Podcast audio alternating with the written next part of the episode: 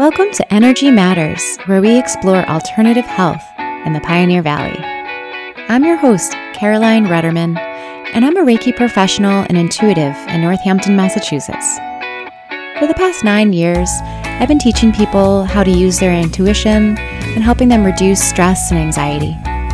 Together, we'll talk with other practitioners and learn how they bring health and healing to the Pioneer Valley. Let's do this.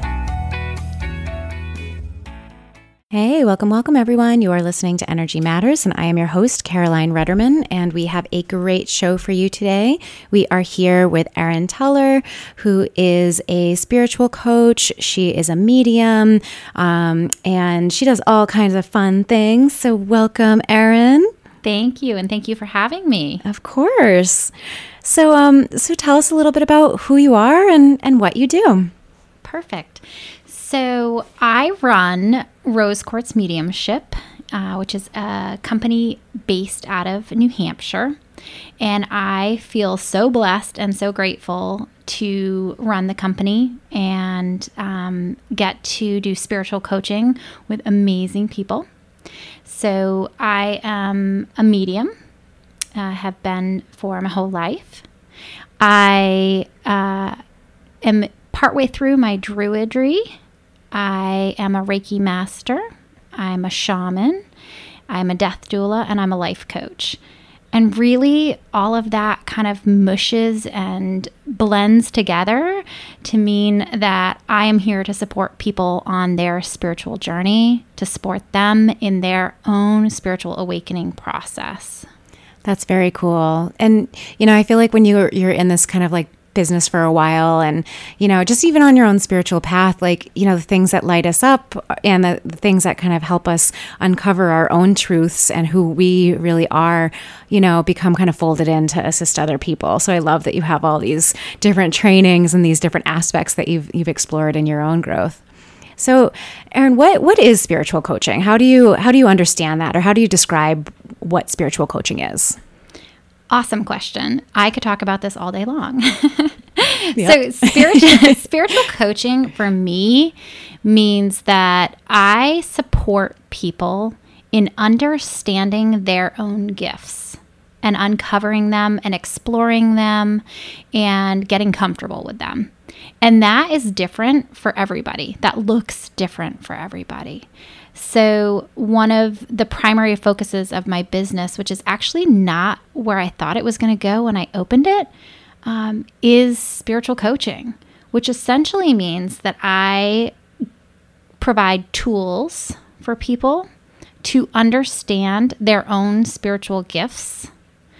I create structure for them to be able to explore those and be able to start utilizing them and I create community where they feel safe in celebrating and finding like minded individuals and exploring what their spiritual awakening means to them and where they want to go with it.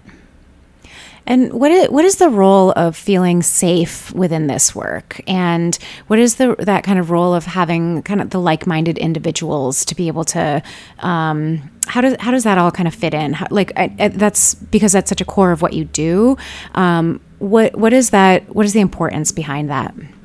Yeah, so this is my truth, and I'm a big, big believer in everybody being able to have different truths. But my truth is that if you don't feel safe, if you don't feel secure, if you don't feel like you have a support system in place that gives you the ability to be vulnerable and explore yourself, that it is hard for you to open up to your gifts. So, if you are unable to do the shadow work because you don't feel safe, if you're unable to get really vulnerable and real and try things and explore, then you're not going to be able to progress and step into those uh, into those gifts. Because oftentimes it's not an issue of somebody understanding their gifts. It's an issue of them having the space to explore them effectively. Mm. um, so my truth is that everybody has psychic capabilities mediumship capabilities, everybody's an empath. That's my truth. It doesn't have to be anybody else's, but that's mine. And I think when you create community where people are able to start recognizing their gifts and exploring them, then it gives them the ability to really step into them and stand in their power with them and start recognizing what an impact they currently have, those gifts have on their world and their life and their reality. And then they can start making decisions about how they want to use them once they understand them better. Hmm. And can you give an example of what some gifts that people have that they would be uncovering? Like what, what type of gifts um, are you talking about? Great question. So, frequently people will come in and say, I have no metaphysical capabilities. Um, and my response to that is oftentimes that doesn't feel true to me. That may be true for you, but that doesn't feel true to me. Frequently, somebody will have psychic capabilities, and that to them might look like, well, I knew this or that was going to happen before it happened, but it doesn't happen that often. Or I have dreams, and then those things play out in reality. Or I receive messages, and then those things play out or I thought about so and so, and then she called me, or he called me.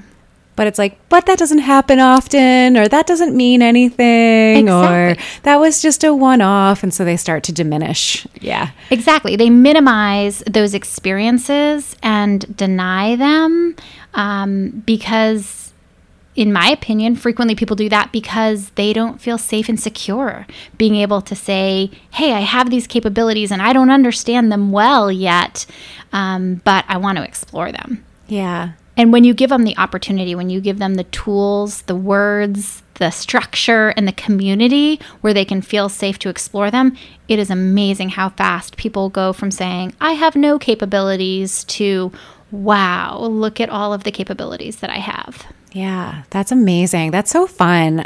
So, do you what initially draws people into learning this work? Have do they already have like that kind of one foot in, one foot out, or are they like are, are they curious about it? Um, yeah, like what what kind of really draws people to like learn um, some of the the you know ideas of exploring their own gifts?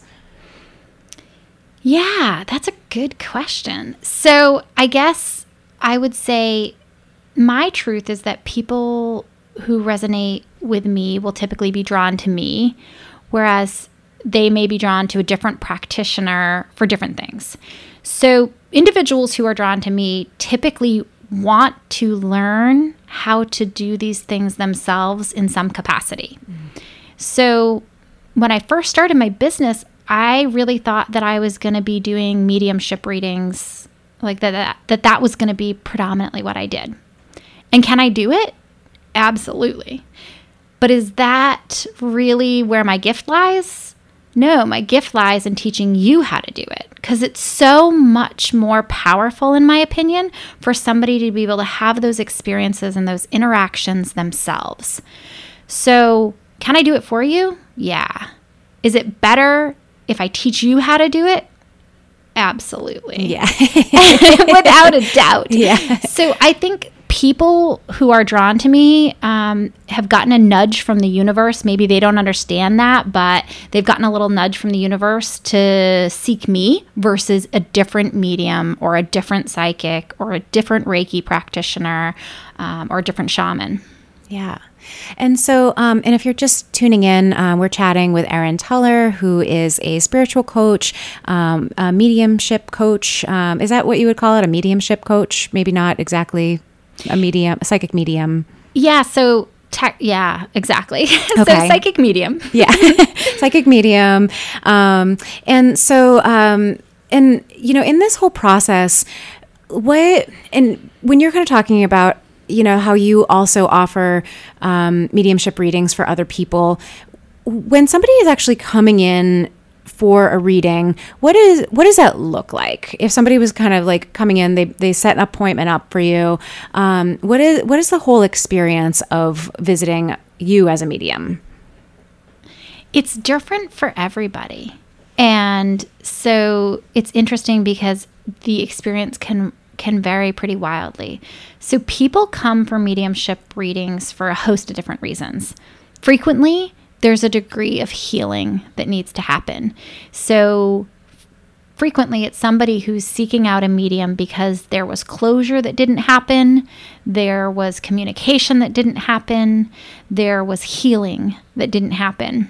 While everybody was still alive. While everybody was still alive. And so they're looking for somebody who can help make that connection to both sides of the veil. Yeah.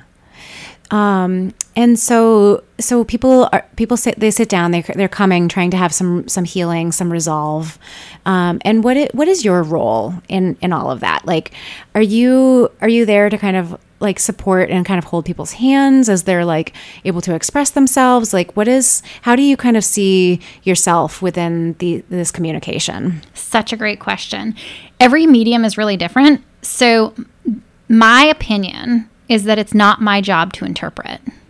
So I am a vessel for relaying information. Frequently, I don't even understand the messages, they're not for me. Right? The message isn't for me. It's not about me. It's not, it's, it's not your family. It's not That's your, right. Yeah, they're not your friends. Yeah. It's yeah. not about me. Yeah. So my job is to relay the message. And so messages come through me and go to the individual who's there seeking the mediumship experience. Um, and as we go through the mediumship experience, lots of times there's additional questions or comments or things that they need to explore, and then we go into those areas deeper. And, you know, are are, do people like i mean do people get angry at their loved ones after they've crossed over? Like are people like holding on to a lot of like grief and sadness? Like you know are, are they allowed to like cry in those spaces? Are they allowed to like yell at their their loved ones who have crossed over? You know like what what is what are the rules there are no rules. Um, I am such a huge believer in people being able to listen to themselves. And so frequently people will come with a host of different emotions, and however they need to express them, they have the right to do that.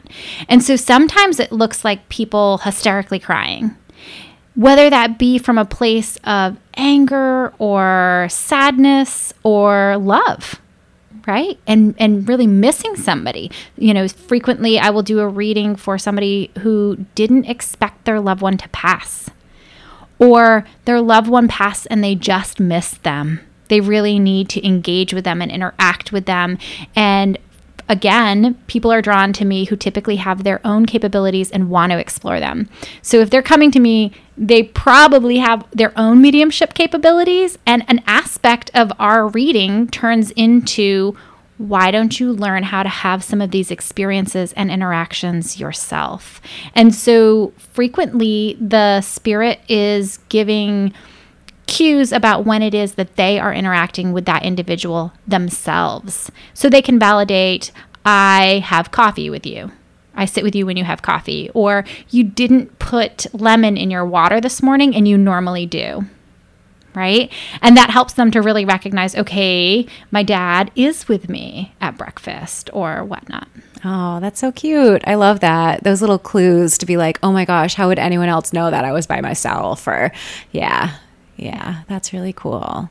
And, you know, kind of during, uh, you know, during these kind of interactions, you know, you're you're holding space for people to uh, have a, a, wide range of emotions. What does it feel like behind the curtain, kind of behind the scenes? How do you interpret spirit? What does it feel like for you as you're communicating with with a non-physical? Ooh, good question. I have a lot of good questions. you are full of beautiful questions tonight. Um, it feels like a host of different things. So, somebody who's showing up for a mediumship read, um, you know, say they are showing up at four o'clock for a reading. I may have actually started interacting with the spirits that are connected to them two weeks previous to the, to our reading. Um, it all depends upon the spirits that are coming through. So sometimes those individuals, those spirits will come and start being in my environment for days or weeks leading up to the reading. Sometimes it's hours. Um, it can feel like a host of different things, all of the typical um, tingling, ears ringing, hair standing up in the back of my neck, all those types of experiences. I feel them, um, but I start to engage with them even before the reading to kind of understand, explain to me why you're here, what do you need to pass, so that there's some amount of prepping that has already happened. I also read the individual. So frequently when people show up, they said, I felt you. I was doing, you know, dishes or I was in the garden and all of a sudden I had this feeling like you were looking at me. So they already know that I've tuned into their energy. Um, so there's a lot that goes into the mediumship reading before they ever show up. And almost always, it's a place of healing. It's it's really coming from a place of healing and um, closure. Yeah, just move that energy out. You know, we don't need to be hanging on to it for longer than we need to. That's so true. That is so true. Gets into the shadow work, and shadow work is just such a beautiful thing because it makes such enormous changes, positive changes in our lives when we do that shadow work. Mm. Uh, can you tell us a little bit about how you understand shadow work, and um, yeah, what what is what is it, and how do you contextualize it? Yeah. So shadow work for me is essentially looking at the parts of us that we don't want to embrace anymore. So, whether those are patterns or behaviors, and looking at them and saying, why do I do this? So, recognizing this is something about myself that I don't like, right? The darker sides of ourselves that we say, I don't want to embrace this anymore. And then digging at it a bit and saying, where's the root cause of this behavior? So if there's a behavior that I don't want to embrace, it's her parents. That's right. And that leads to the inner child trauma workshop, right? yeah. Just kidding. It's not always our parents. Sometimes it's our ancestors. That's right. but it's so true. Frequently, the root cause of our wounds are somewhere in childhood. And those create, you know, if we have wounds that go unhealed, then that creates behaviors and patterns in adulthood that we don't want to embrace anymore. And frequently we get to the point where we say, I don't accept this. I don't want this. I don't love this anymore. So I'm going to heal this yep. and I'm going to heal this wound, release that energy so that I can shift into a different vibration level, something that aligns more closely with what I'm looking for for an experience here. And so, and I've done lots of shadow work myself, but I, I'm curious as to what flips for people when they're like when they when they go from this is a part of myself that I don't want to that I don't like and that I don't accept to be willing to scratch at it. Yeah. Frequently it's that they get to a place where they're ready to own their own stuff. They come to a place in their life where they have enough maturity and enough life experience that they say, no more. I'm ready to be responsible for myself. And the second that you can get somebody into a place where they recognize their responsibility, it empowers them for change. All of a sudden, their reality, if they're responsible for their reality, they have the power to change their reality. And at the point where they can start understanding that they have power to create change of patterns or behaviors that they don't like in their life, they start digging. And it's my it's honestly my favorite workshop that I run. Uh, shadow work, which I know seems like an odd thing, right? but it is. It's such a powerful, powerful workshop. It has an entire module in my nine month spiritual awakening program. It is such an empowering thing to start addressing your shadows, start healing those wounds, and start making major changes in your life. Hmm. So, um, can you tell us a little bit about your your like nine month uh, program that you run? Because you you just mentioned that the shadow work is a is a sliver of that. Um, what else are people? What else does that program consist of? What what kind of stuff have you built into it? Yeah. So my spiritual awakening program is a nine month module, um, not a nine month program. So it has nine modules. There's a module every month. And the intention there is that it gives you the tools that you need to understand the spiritual awakening and opening process. And it gives you the tools and the structure to accelerate your own spiritual awakening.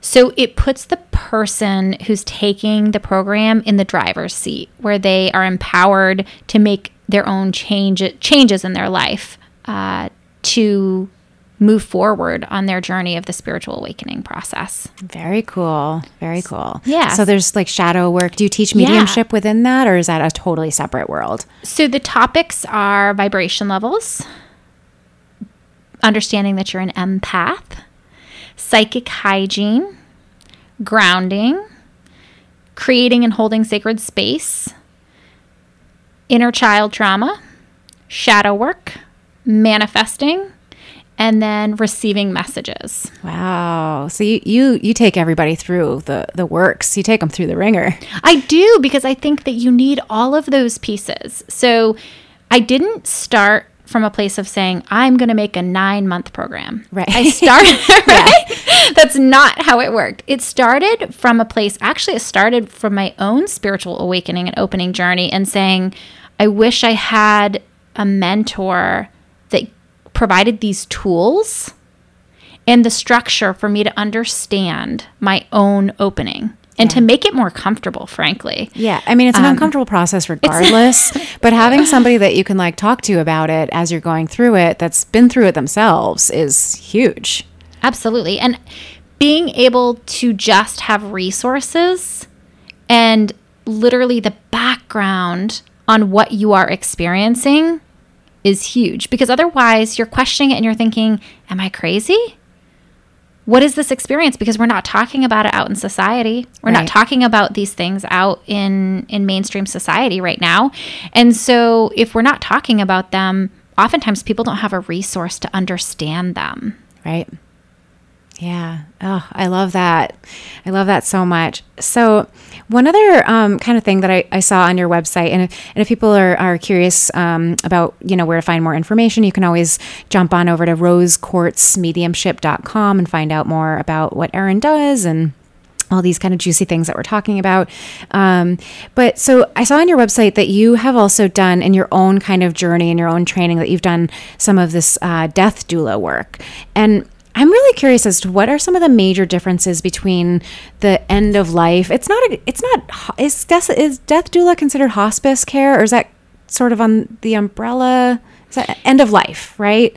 Yeah, exactly. So frequently we are familiar with a birth doula. Yes. Right? So that is a support individual that is there to help the the individual going through childbirth with the process to ensure that their wishes are kind of carried out and space is held for them, right? A safe grounding space. So it's the same thing on the other end of the spectrum. It's somebody who understands the transition, who's not there to provide medical assistance. That is not the role.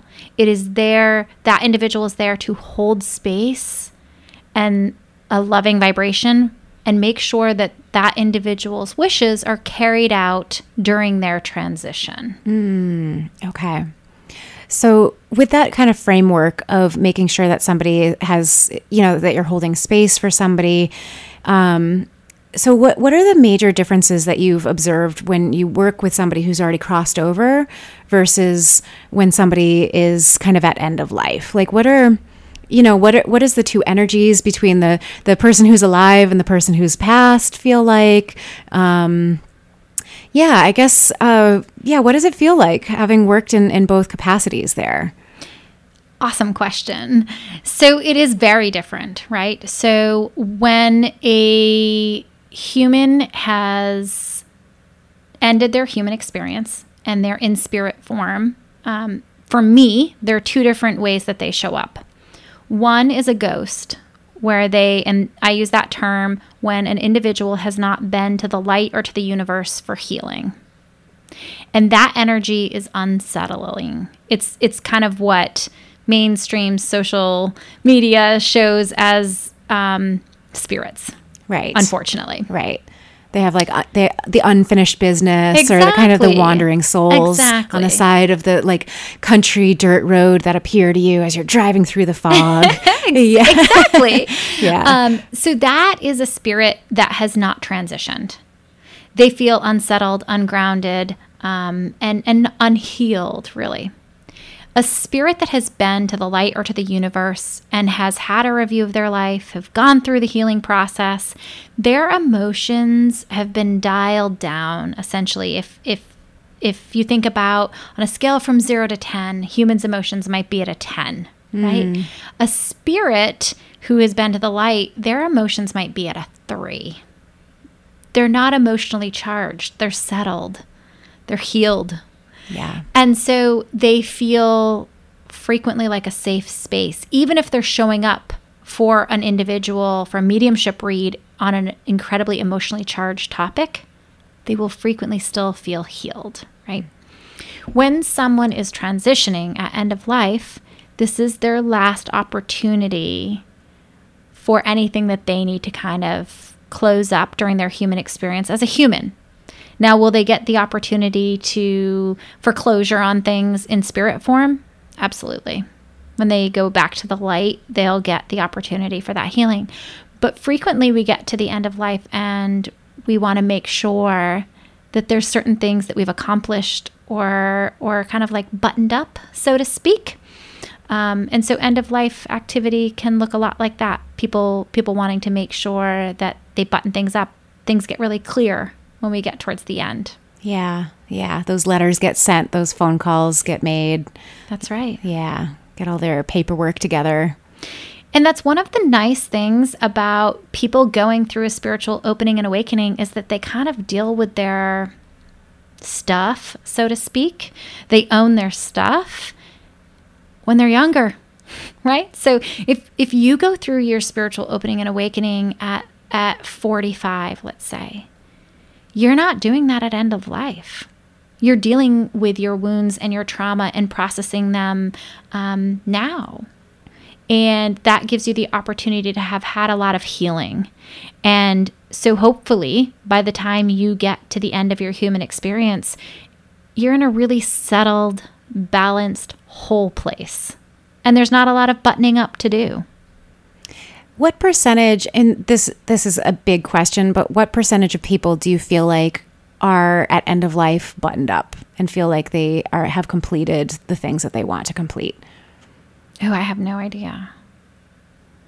yeah, I, I, know. I was like, I, I wonder. Yeah, um, I I can tell you that hundred percent of the people that show up at a workshop don't have stuff buttoned up. they're, yeah, they're, they're people they're in progress. yeah, they, that's right. They're they're actively seeking it. So I guess if you ask me, what percentage of the people who are end of life have sought um, either therapy or um, some sort of healing um, through alternative methods? I don't know. It's a beautiful question. That's yeah. a great research. Yeah. I was just, I wonder if you just had any kind of like, you know, insights on that. But I mean, it's, you know, I mean, I feel like we're at a time on this, like, on this planet at this frame where things are moving a lot faster and yes. we there's a lot more awareness of this type of work and so you know there's there's more i mean therapy is of course super common. Chiropractic is common. Like we have the availability to like heal our body and you know to really allow ourselves to um to look deeper if we want to. Uh but yeah i i just you know, I, I, think there's more resources available if we're looking for them, but I, I, wasn't sure if you had any idea. Yeah, I think the percentage of people that are going to be showing up at the end of their human experience buttoned up is going to be wildly different in 20 or 30 years than it is right now yeah. because there's so many people who are becoming aware of the spiritual awakening process and who are really ready to kind of like throw down on their shadow work and say I don't want to be unhealed. Yeah. I want to be happy. I want to be whole. Mm. I want to be healthy. I want to be balanced. Yeah. And it's oftentimes those things that we haven't addressed that lead to us feeling not buttoned up at the end of life. Yeah, that's interesting. I remember one of my guests I was having a, um, my my normal co-host that um, that comes in monthly, Beth Pelletieri. She um, she really feels very strongly that you know this kind of breakdown of organized religion really opened up a lot of um, spiritual awakening for people because they were still looking for for help and for support and for uh, different ways to deal with things. But religion comes with a lot of guilt and shame and toxicity in a lot of different areas. Um, not every religion and for every person, but um, she kind of felt very strongly that that kind of breakdown of organizational like religion was um, was a, a, big part of the this larger um, kind of movement of more broadly based spirituality. Yeah, I would be inclined to agree with her. Um, I get asked this question a lot, right, about spirituality versus religion.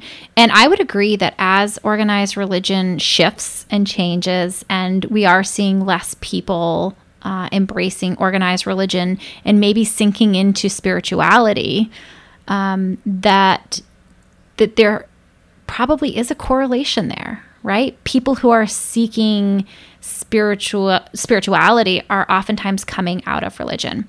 And people will often say to me, if I believe in some sort of religious background, does that mean I can't be spiritual? And that those two things go hand in hand. There's so much about religion that is almost exactly what I believe. It's the the organized religion component of it um, where things for me personally fall apart. Yeah. Um, and so many of the people who I work with and um, am, am so grateful to have in my reality have very strong religious beliefs. And they should, right? That's okay. That's a beautiful thing. It doesn't mean that you need to give up religion for you to be able to sink into spirituality. Yeah. You absolutely. don't have to pick. Yeah. Oh, I love that. You just get to soften and let it flow in the way that you want it. Exactly. It's like a buffet, right? You can pick what works for you, what resonates with you, what feels true to you, what feels right to you. And hopefully, you don't feel like you need to explain that to anybody else. Yeah. Oh, I love this. I love this so much. Um, so, if you're just tuning in, uh, you're listening to WXOJLP 103.3 Northampton, and you're listening to Energy Matters. And we're here with Erin Tuller today.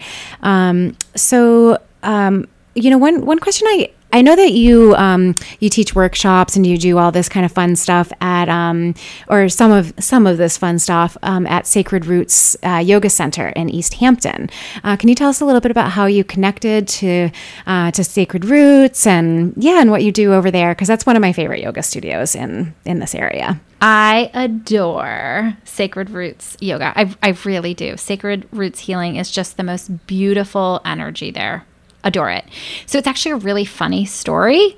Um, and one that makes me giggle every time I run a workshop there, the story comes out. And it is to me uh, such a beautiful example of the universe lining up exactly what was meant to happen. So I have a friend who is now a very dear friend of mine, but at the time she and I were just beginning to explore our friendship. We were just casual friends. And I had invited her to come to a spirit communication workshop that I was running. And I just said, "Oh, it's a spiritual workshop." And she said, "Yeah, she wanted to come. She has her own metaphysical gifts, which I think everybody does, but she was at the beginning of understanding them. And I think she was a little bit outside of her comfort zone, but she wanted to come. And so she said, Hey, can I bring my friend? Because for her, it was a two hour drive. And I said, Of course you can. Bring your friend. So she asked her friend to come along, and her friend and her have a hard time connecting and finding um, time to to like chunk out and be together. So she asked her friend, and her friend's like, "Yeah, sure, sounds great, I'll go." Her friend happened to be Jen. And so they show And that's Jen Parmentier of, Sa- the, of yeah, Sacred Roots Healing. Yeah. That's right. So Jen shows up thinking that she's actually coming to some sort of a business meeting had no idea that it was a spirit communication workshop. Oh my goodness. She had no idea. so in walks Jen, thinking that she's there for some sort of business thing. She's just along for the ride. And she said, like, I'm just along for the ride. I literally came here for the two hour drive up and the two hour drive back. And she was a little bit confused about why she was there yeah. and why the universe had kerplunked her there. She just thought that she was taking a ride with her friend. Yeah. Um, lo and behold, Jen has beautiful spiritual gifts, which she's very aware of, um, but had some real blocks. She had some trauma around them. And so Jen actually ended up laying on the floor in the middle of the workshop crying. Aww. And she was like, I am supposed to be here. so it was exactly where she was supposed to be. Uh, it's such a funny story. And uh, since then, I think I have presented five different workshops at Sacred Roots Healing. Uh, she has had me down there multiple times, and I just love the energy of that uh, community. It's so beautiful. So I um, go there about once a month and present. Oh, I love that. I love that you're kind of in that in those spaces there. I think that um yeah, it, that space really has just gorgeous energy and it feels such like it's like a heart. It's like being inside of a beating heart is what it feels like. It is. It has gorgeous energy. It's so healing and it holds such beautiful space for deep work, right? If you've ever been in an environment that feels like it really like the building holds space. The the two rooms that they have hold space. It's just really meant for deep healing. Yeah. And um, if people aren't familiar with that studio or um, with jen you can always go back to the energy matters podcast and listen to their the jen parmentier and her partner was uh, were also on the show. Um, but they really started out um, you know for supporting people for uh, recovery from addiction and you know and sobriety. And so they they were already doing deep work before they opened that studio in order to um, provide that that space for others. So it was really really rooted in um, in a pretty like fantastic like origin story, but yeah, it's it's just grown like leaps and bounds. Every time I talk to her, she's it just keeps growing. So yeah, yeah. So I was I was thrilled to have you um, have you on because I know that you're part of that community. And um, so on the break, you were kind of talking about how your next spiritual awakening program, the sort of like nine month um, program, is is coming at an important time. Um, can you tell us a little bit about why you feel like um, this this workshop is is coming you know like what what's the what's the juice? Like what why is this a good a good wave of of time coming up for people to start delving into this work? Yeah. So right now i am seeing so many people who are really ready to understand and own their own gifts and they are, you know, collectively, I think we're going through a spiritual awakening. It is becoming more socially acceptable to embrace your spirituality and your spiritual gifts and to own them and to embrace them. And collectively, I think we're seeing a rise in people's precognitive or psychic capabilities, their mediumship capabilities, their empathic capabilities. And on top of that, we are coming out of a pandemic where people have been literally locked in their houses, having to look at their own wounds. Well, I guess they don't have to look at their own wounds, but, but they have was, the opportunity to. Yeah, it was like a forced slowdown. And one of the things that I teach in my program is that we need to slow down. You can't feel your feelings unless you give yourself space to feel them. And so the universe created some space for all of us to feel things and to look at things. And so there's a lot of people who are coming out of this pandemic saying, I am ready to own my stuff and I'm ready to heal my wounds and I'm ready to embrace all that I'm meant to do here. And so it feels like a really perfect time for the spiritual awakening program uh, to be out there in the universe for people to have the tools, the structure, and the community that they need in order to embrace their spiritual gifts. Hmm.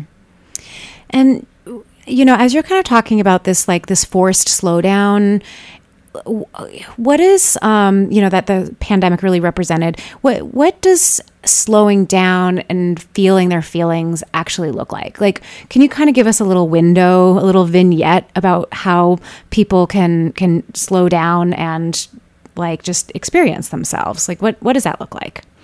Yeah, frequently people are going so fast that they couldn't possibly feel their feelings right? When I'm working with a client and they say, I am scheduled every weekend from now until the end of the year, it lets me know that they don't want to look at themselves because they're trying to keep themselves so busy that they couldn't create space to look at themselves. So, when I teach clients about slowing down, it is, I literally teach them how to say no, thank you. right? The term no thank you is huge. It is huge. It is such a socially acceptable thing to say, and we don't do it. If you get an invitation to something, you can say, no, thank you.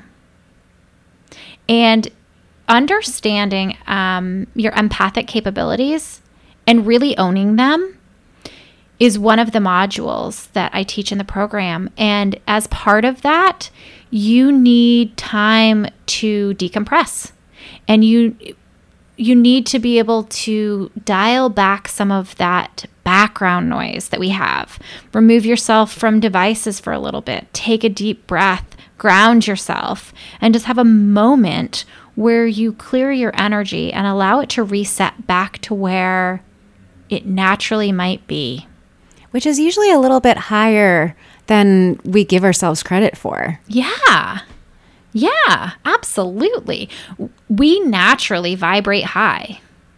It's just that we have a lot going on that pulls us down vibrationally, in my opinion. That's my truth. Doesn't have to be anybody else's. Yeah. What are your personal favorite ways of slowing down? I uh, love, love, love, love meditation. Um, I'm a huge believer that there's no wrong way to meditate. So I'm a believer that moments of silence if you are one of those people that say i can't meditate. Okay well stop saying that you're meditating. Use a different up, word. Use a different word. So i teach people to say i'm having a moment of silence right? And being able to build those into your reality into your day into your life. And the more that you do that the more you're going to recognize that you want them all over the place. Um, I personally love running. So I get into a meditative state through movement uh, easily. And I teach a lot of my clients to embrace that and accept that and to stop shaming themselves for that being their form of meditation. So for me, slowing down looks like meditation. It looks like yoga. It looks like being mindful and present with my no thank yous and my calendar. It means journaling time. It means um, connecting with nature and gardening and uh, being really present with the things in my life that I want to be present with and prioritizing those. Oh, I love that. And I think that that's a really good um, an important reframing of you know the activities that people often do like gardening for example or for um, you know like jogging like you said. It's like it doesn't matter. If you're like if you're golfing and you're in the zone and you can really like feel yourself like being present then like that counts like it doesn't have to be some like you know big long spiritual tradition if you like i personally love actually sitting down in meditation as well like yeah. i crave it um, but yeah it can there's a million ways to do it there are a million ways to do it and i recommend playing with them and embracing what works for you. Standard meditation for me is life changing and huge. And when I don't get enough of it in my life, I know it it shows up really quickly and um, and I need it. It's part of my psychic hygiene practice. It's part of how I create and hold sacred space. So for me, it's really important, but it's also important to get in uh, meditation through movement and to be able to embrace that too. Creating that space and that energy and sitting in it is important uh, for me, and I think it's important for everybody else too. Mm, yes, so good.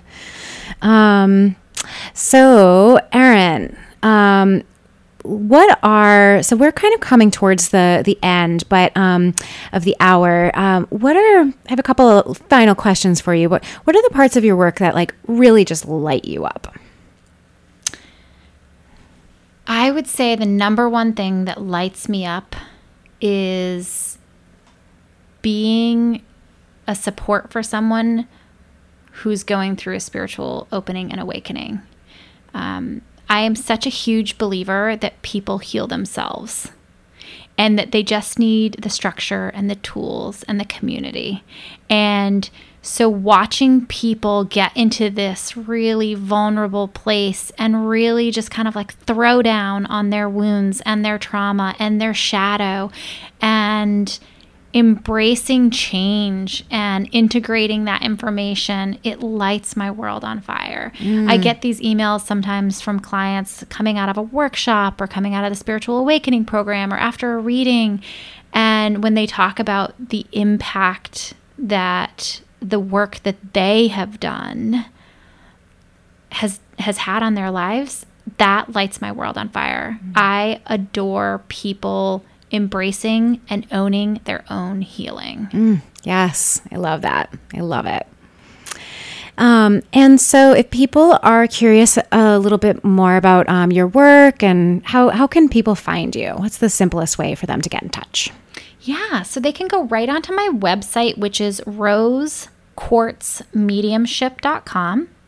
You can find me on Instagram, on Facebook, on TikTok, and on YouTube. All, all under, under, Rose Quartz Mediumship. Love it. Love it. And um, Erin, do you have any last words of wisdom that you would like to throw into the universe? You've dropped a lot of gems on us already, but any last little little tidbits of wisdom? I guess my tidbits of wisdom would be to sink into your own spirituality.